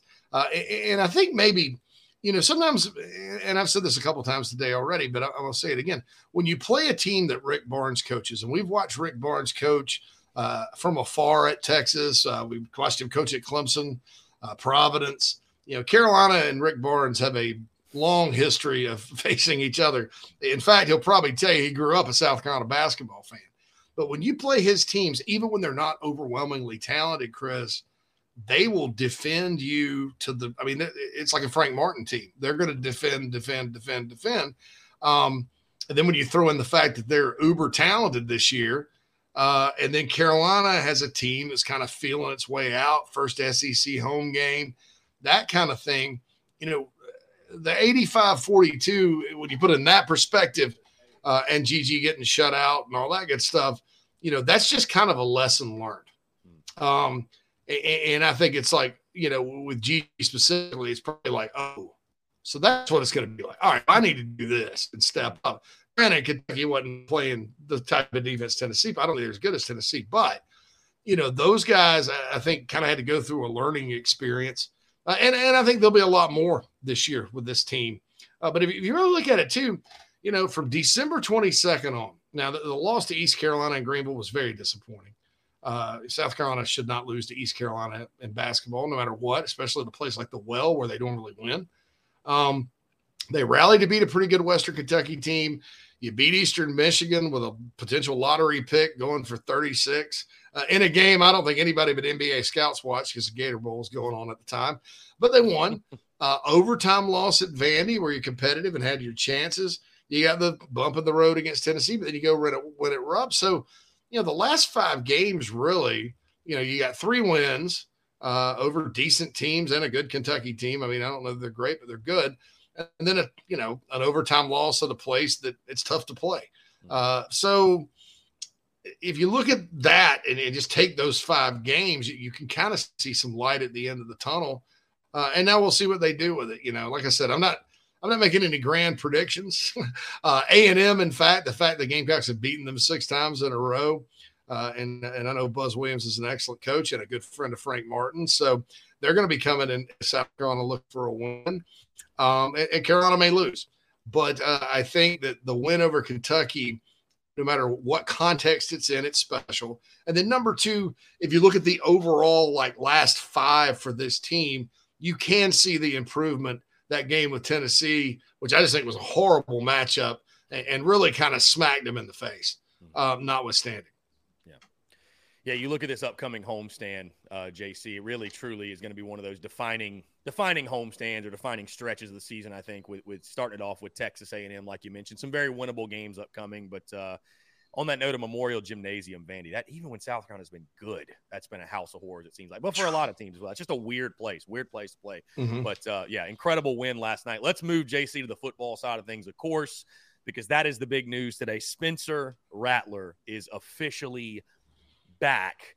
Um, you're just overall thoughts, man. And also, you get Juice Wells, right? Let, us not forget, of course, Juice was a guy I know, JC, you were you were high on all season long. You know, we talked about this morning, but when when the offense was struggling and we were talking about, you know, who's not getting the football that needs to get it, you you kept saying Juice Juice Wells' name over and over and over again, and certainly he made you look very smart at season's end. But uh, just the overall job of Shane Beamer, Dowell Loggains, and the University of South Carolina, right? We talk NIL, we talk portal for them to keep those guys around, and of course keep Spencer Rattler in Columbia. Uh, what a victory it is as we sit here on this Wednesday. What a win for Shane Beamer and this South Carolina football program. Yeah, and it's just huge getting getting both of those guys back. You know, I, I've always thought Juice was special, and um, he proved me right. You know, especially there towards the end. I mean, there were some there were some moments where you go, "Yeah, that guy's really good," but uh, yeah, and then Spencer Rattler, you know, played really good ball. Uh, I, I think he played fine in the Gator Bowl. I think second half when you get one dimensional, uh, like like the Gamecocks had to. I don't yeah. care if uh, Tom Brady's your quarterback. You're you're probably going to struggle against a good team like Notre Dame. But uh, you know, Rattler, I, I, think you know can play himself into even more uh, financial uh, prosperity. How does that sound? Uh, you know, with a good year next year. Same with Juice. You know, you're talking about you know, one of, if not the best receivers in the SEC coming back, one of, if, not the best quarterback coming back.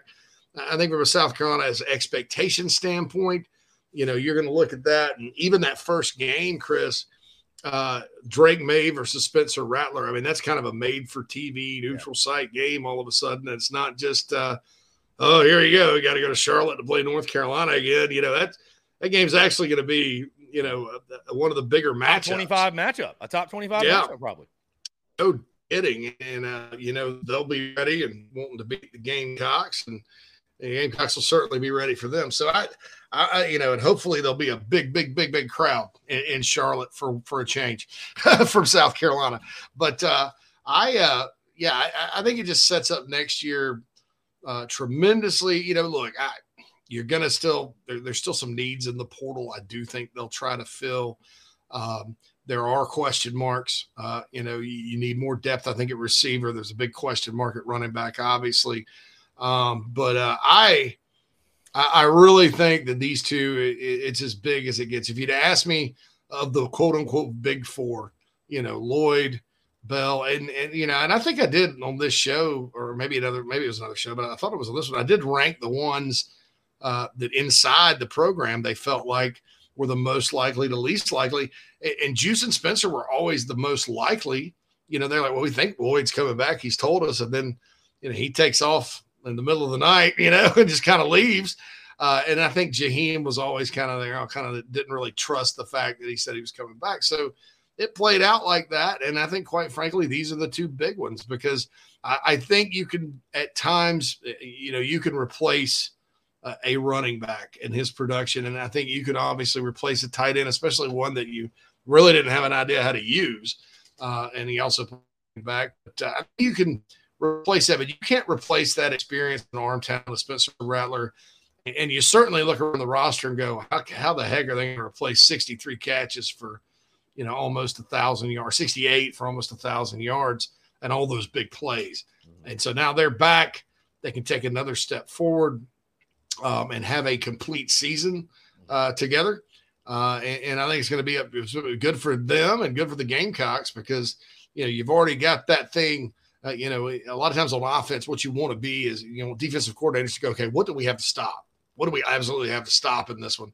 And you've already got that answered you, know, you got to stop Spencer Rattler from chucking it all over the yard and getting it to Juice Wells. Uh, and nine times out of 10, when you have that, it's that dangerous that causes D coordinators to sweat in their sleep. Um, that ends up opening things up for your other guys. You have a lot of big plays, and then you kind of circle back. I mean, it's it's very beneficial to have this sort of quote unquote battery, I guess, if you want to use a baseball term, returning to South Carolina next year. Now, JC, I, I know the Jaheim Bell situation was unique, but I just wonder, like, when it comes to Marshawn Lloyd and and does it does it I don't know, does it almost kind of surprise you that maybe guys like that would dip out before because I'd have to imagine like you would want to play with a Spencer Rattler, Juice Wells, like does it kind of surprise you that guys were so eager to hit the portal without knowing what they were going to do first? Because now I'd imagine there's a lot of offensive playmakers that are going to want to come to Columbia and are going to want to play with a Spencer Rattler who we all know what he's capable of. And if he has the type of year we think he can have, he's going to be a high draft pick or first couple of rounds. And I, I, don't know. Maybe this is, you know, guys have their own reasons behind closed doors. I'm sure nobody regrets their decisions, but it just, I, I just wonder. It kind of makes me almost more surprised, I guess I should say, that like a Marshawn Lloyd would be so eager to dip out when it's like you could literally play with this guy again. But, you know, I mean, to each their own, obviously. But I, I don't know. Do you, do you get that feeling at all or?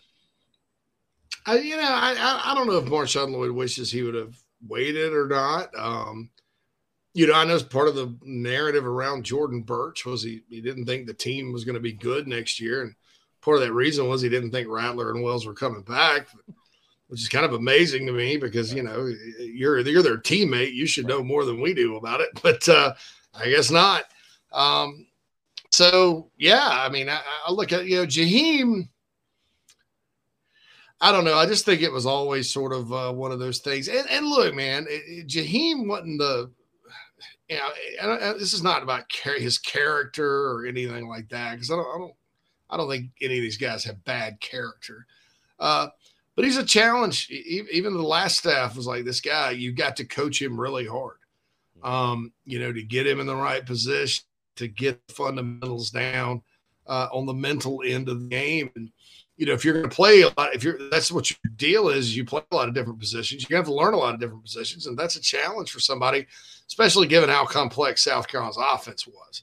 Um, so I don't, I don't, I'm not blaming him for it. I'm just saying that, uh, you know, there was a lot of frustration there that, that I don't think just gets solved because Rattler's coming back or, or, or whatever. And you know, he didn't, they didn't really, he and his folks really didn't give Dowell Loggains a chance, so they were just out.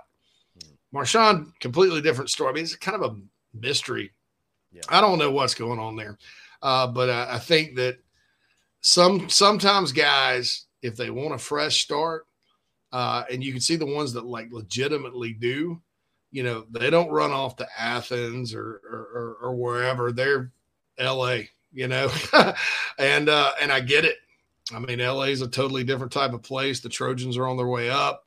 Uh, you know, I, I, don't know where he fits in their, you know, running back rotation or, or not, but uh, obviously going out there and playing in Lincoln Riley's offense is beneficial. And for Burch if he wants to go to Oregon, I mean, I've, buddy, I've, I've been to Eugene, man, and a lot of people think it's up near Portland. It's not. It's two hours south on I five.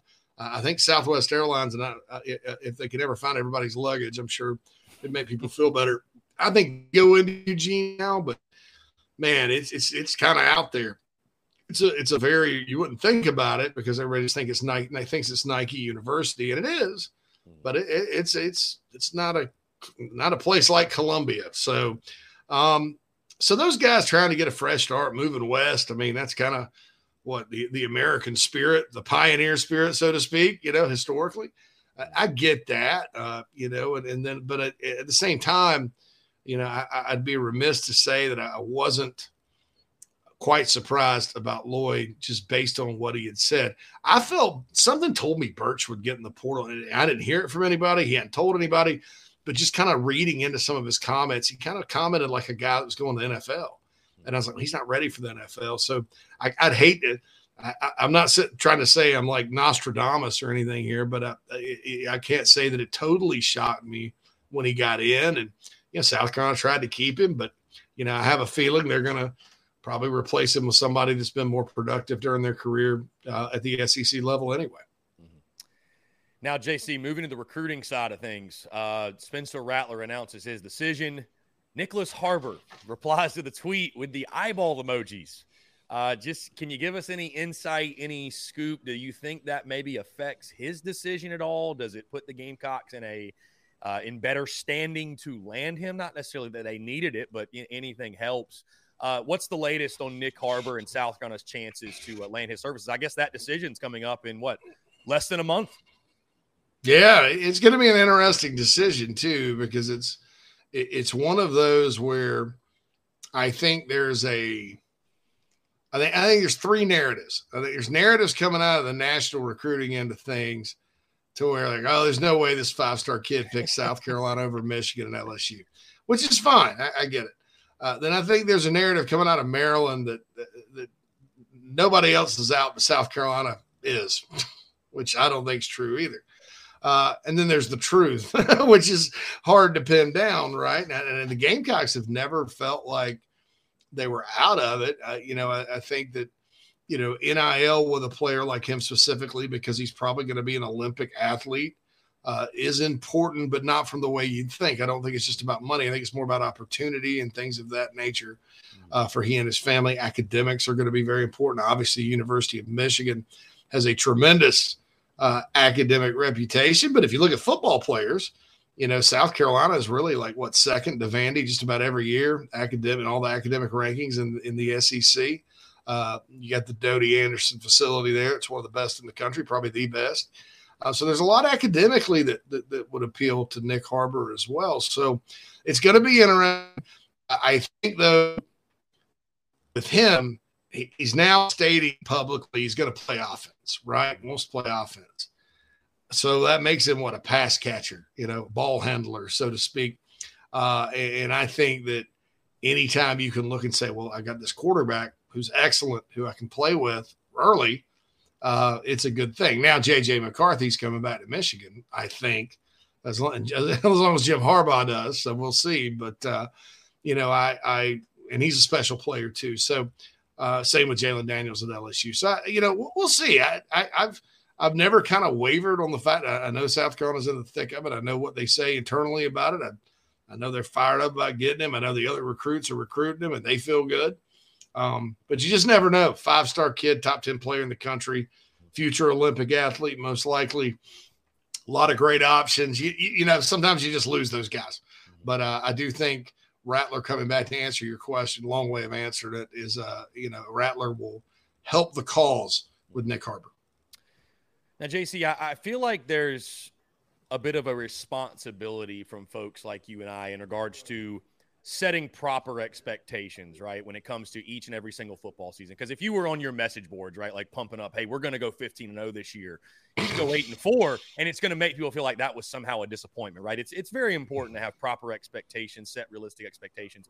but it's hard not to give into what is inevitably the hype train around the 2023 football season. Now with Spencer Rattler, Juice Wells back. I mean, I made the comment late last night that I think the Gamecocks and you and I talked about it that all of a sudden now they've gone from fighting for a fringe bowl to maybe even being a dark horse in the SEC East. If you can take down UNC week one, you'll beat Furman week two. You'll be 2 and 0 going to Athens. Who's going to be Georgia's quarterback? We have no idea. Georgia's still Georgia, obviously, back to back national champions, but they've got a lot to replace. Um, so when you now, now we know Spencer's back, Juice is back. They're going to be more portal additions. Uh, Nick Harbor's got a decision upcoming your overall thoughts now on year three of Shane Beamer. And I mean, I, I, think it's one of those things that I even find myself having to reel myself in because, you know, while 10 of the 12 games in the regular season, the offense was abysmal, was anemic.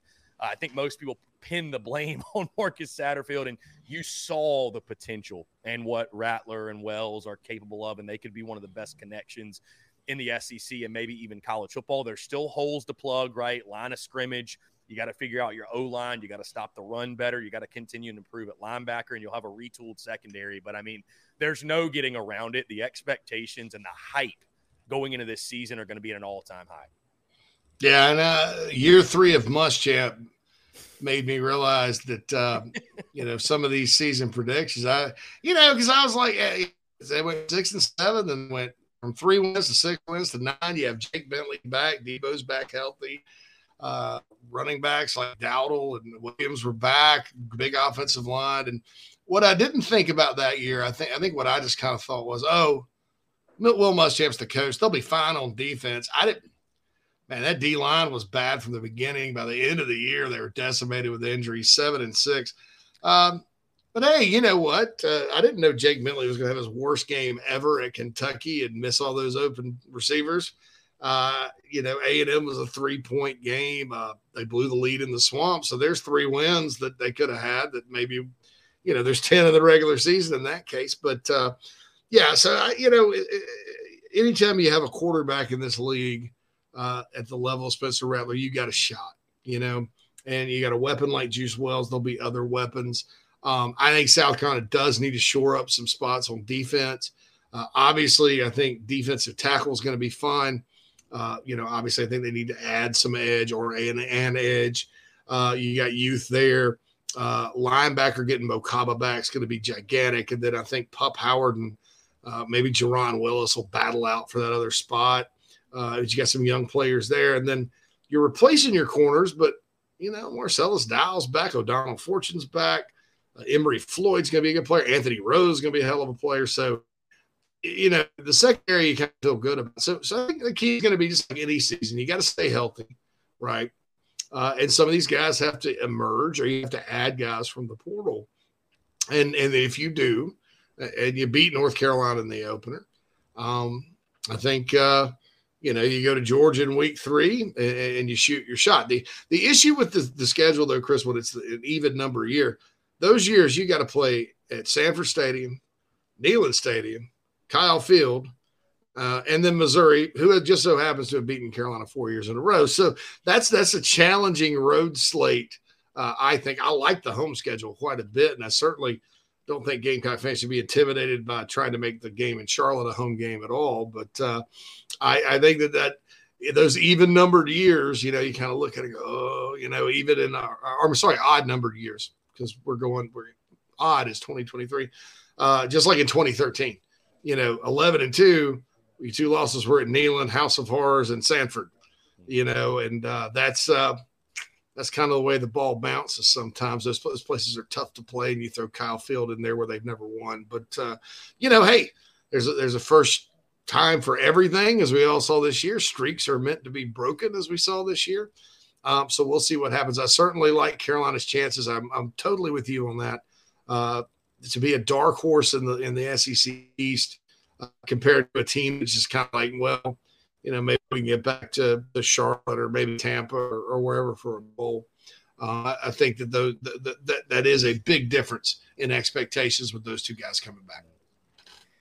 Well, JC, let the countdown begin, my friend. Way too early prediction season is officially upon us. I'll drop mine tomorrow, and we got plenty of way too early top 25 to talk about. And uh, again, it's going to be a very, if you thought last year was fun, this offseason is going to be just as much fun, if not more. And SEC Media Days, how electric's that going to be? Spencer Rattler probably going to accompany Shane Beamer to media days. Mm-hmm. The hype, the buzz, the energy, electricity is going to be. Crazy. And it's in Nashville this year, which is a heck of a lot later than Birmingham. Phil and I may go and broadcast from Radio Row, man. We're, we're kicking that idea around. So it, it may be a big party.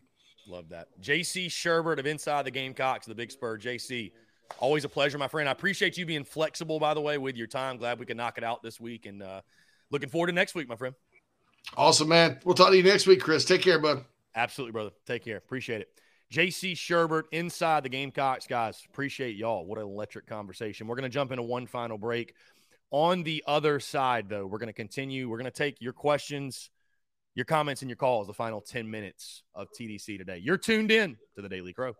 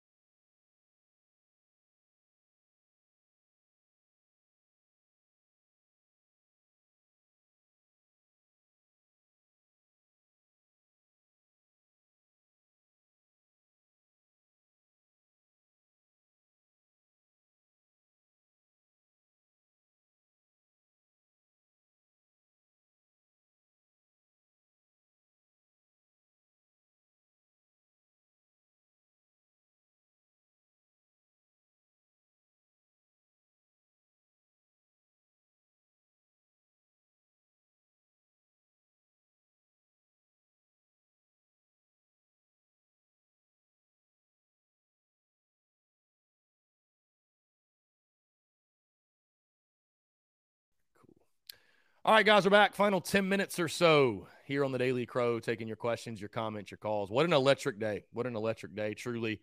Um, appreciate you all tuning in. Phone lines are open. Would love to hear from you for the final 10 minutes, your thoughts, um, your, your reaction to uh, the big news Spencer Rattler, Juice Wells. They are back. Jeremy Wardell says, What about Jordan Strachan? Yeah, he hasn't announced anything officially, but he did make a comment uh, when Sterling Lucas, I believe, got his contract extension and basically said, like, let's run it back. So, I mean, I think he kind of gave away that he's returning.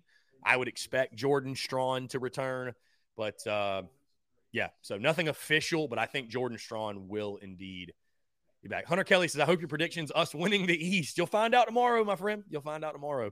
Um, I'll actually tell you, I've actually already got my predictions set, but I'm going to save it for tomorrow. We'll have uh, plenty of content. Of course, the podcast will drop. We'll have a full graphic with my predictions and stuff like that. And these, I want to say again, these are way too early predictions, so they are subject to, ch- to change.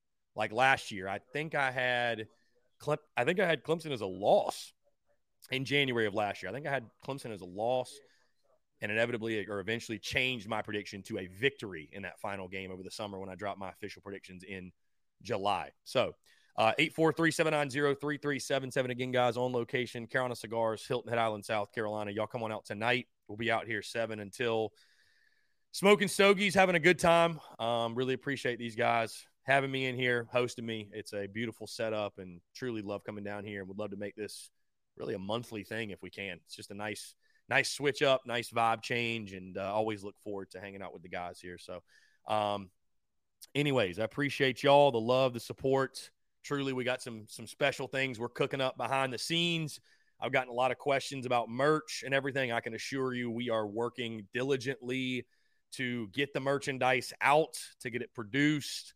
Um, and i think you guys are going to be really excited for what's to come. I, I know you are. It's it's it's it's fire. If you thought what we did last year was special and was cool the merchandise is leveling up. You see here i've got the the Made by Jocelyn collab, the R State shirts, which turned out so, so good. I appreciate Jocelyn. And we learned from that first experience, by the way, in regards to fulfillment and production and the, the demand that will inevitably come as well when we drop these shirts. So, really, really excited. Let's go ahead and jump to the phone lines.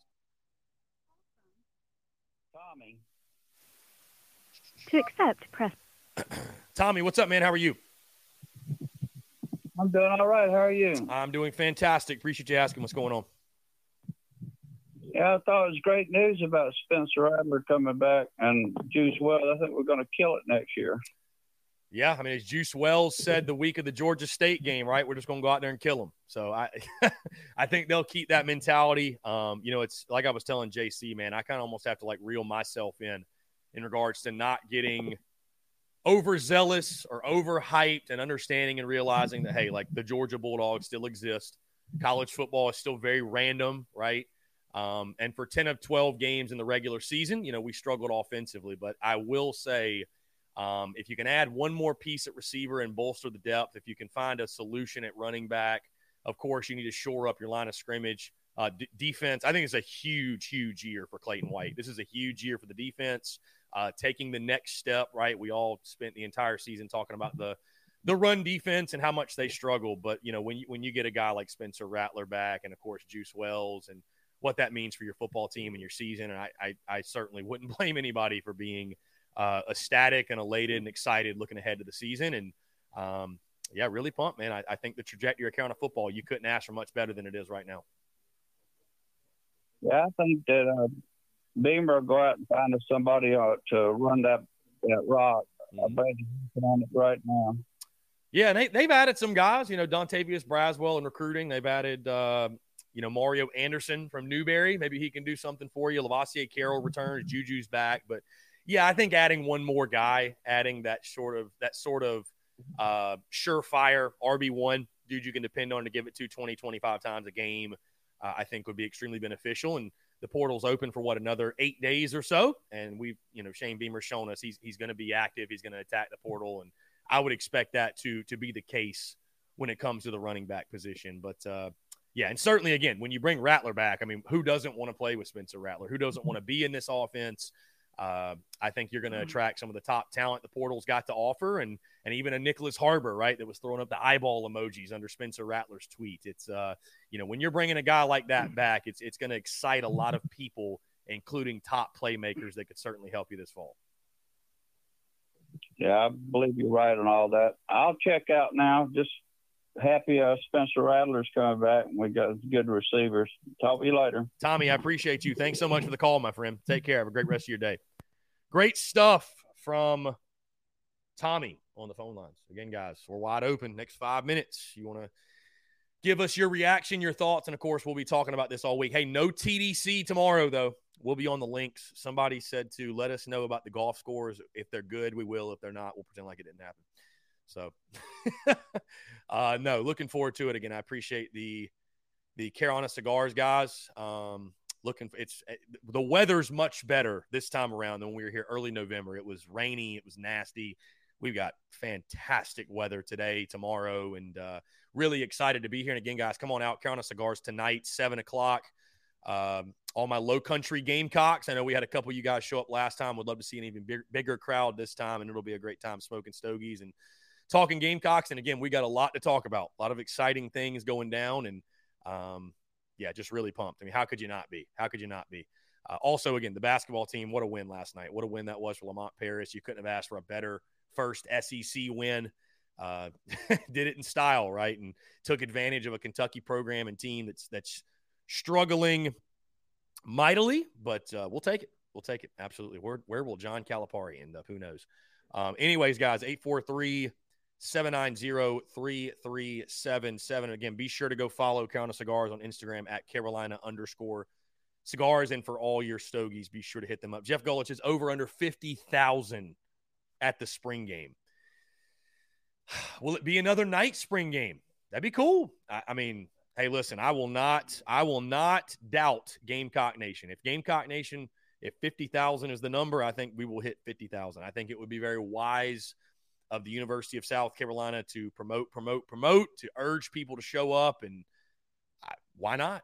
Why not? You know what I mean? Why, why, why, wouldn't people show up and show out? And we'll certainly be there and it'll be a great time. And um, always fun to get back into Willie B. I, I doubt, you know, not to dampen it. I mean, I doubt Spencer Rattler and Juice Wells will play a ton in the spring game. You might see Rattler get a drive or two, maybe two or three since it's a new offense with Dowell Loggains. But, you know, realistically, you're not you know you're you're not overworking your starters out there. We we know what we know what uh, what Rattler can do. We know what Juice Wells can do, and so you're not going to ask them to do too too much. But either way, it's it's uh, you know when you got those guys coming back, all of a sudden, spring ball is we're all looking forward to it. And again, college football is nonstop, 24 7, 365. And uh, let the let the countdown begin. Right, what we got? Two hundred and twenty six days, I think somebody said. So, yeah, the countdown's already started. the countdown's already started. So it's it's a beautiful thing. And you know, I, I just recall last year, last summer, the hype and the expectations, and you know, we had people picking ten and two, right, going into last season. And so I think that energy is only going to be amplified this year. Um, you know, and I said it last night, and, and, I didn't stutter when I said it that I think South Carolina, you know, with the return of Rattler and Wells, not to say they would have been a bad football team this fall if, if those two didn't return, but I think you you truly overnight went from, you know, a fringe six or seven win type of ball club trying to figure it out at the quarterback position to maybe, just maybe, potentially a dark horse in the SEC East right? And you still got to go to Athens, you got to go to Neyland, you got to go to Kyle Field, as JC said earlier. But uh, if we even see 75% of what we saw in those final two weeks of the 2022 regular season, I really believe the sky's the limit. I, I really believe the sky's the limit. And again, as I said earlier, now I think the attention and the pressure really ramps up on Clayton White in that defense to make positive strides, to take a step forward, and to hold up there into the bargain because the offense should be good. The offense should be good. I'm not saying it should be elite. I'm not saying we should score 40 a game, but the offense should be good enough to win. It's now up to the defense and stopping the run. And uh, certainly, again, the offense has got to hold up their end of the bargain, not put the defense on the field continuously over and over and over and put them in bad positions. But I think this will be a really, really big year. Hey, the pressure's on everybody. Pressure is a privilege. Pressure is a great thing. it means you have high expectations, and certainly we do. Hey, pressure's on Dowell Loggains as well to uh, to to get the most because there's no excuse, right? We've seen what these guys are capable of. We've seen what they're capable of, and uh, the pressure will now be on Dowell Loggains and Shane Beamer to to press all the buttons and to get the most out of Spencer Rattler, Juice Wells, that entire group. What a season it'll be if they can do so. Guys, we've hit two o'clock. Appreciate you all tuning in again. No TDC tomorrow. Come on out, Carolina Cigars tonight, seven o'clock. We'll be here till whenever. Uh, smoking stogies, having a good time talking Gamecocks. Again, of course, tomorrow we're on the golf course in a live show, but the podcast will drop, and it's a big one because we're talking way too early predictions already. It's January. Hey, September the 2nd or whatever can't get here fast enough.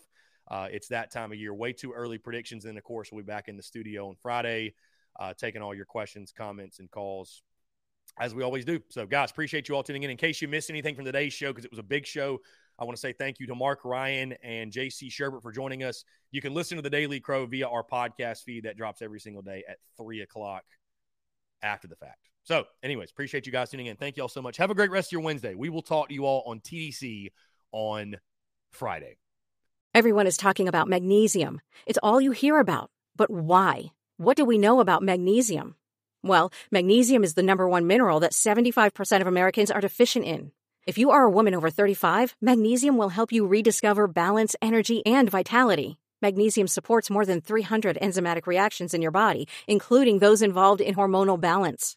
From functional medicine doctors to mental well being and female hormone experts, we all know that magnesium is the one mineral to improve all aspects of well being and health. But which one? Magnesium Breakthrough from Bioptimizers, the trusted choice recommended by leading experts with seven best absorbed forms of magnesium to ensure your body receives the support it needs for overall well being. Go to bioptimizers.com slash balance today and use code BALANCE10 for 10% off. Support your journey to wellness at B-I-O-P-T-I-M-I-Z-E-R-S dot com forward slash balance. Magnesium Breakthrough from Bioptimizers, your foundation to optimal health and vitality.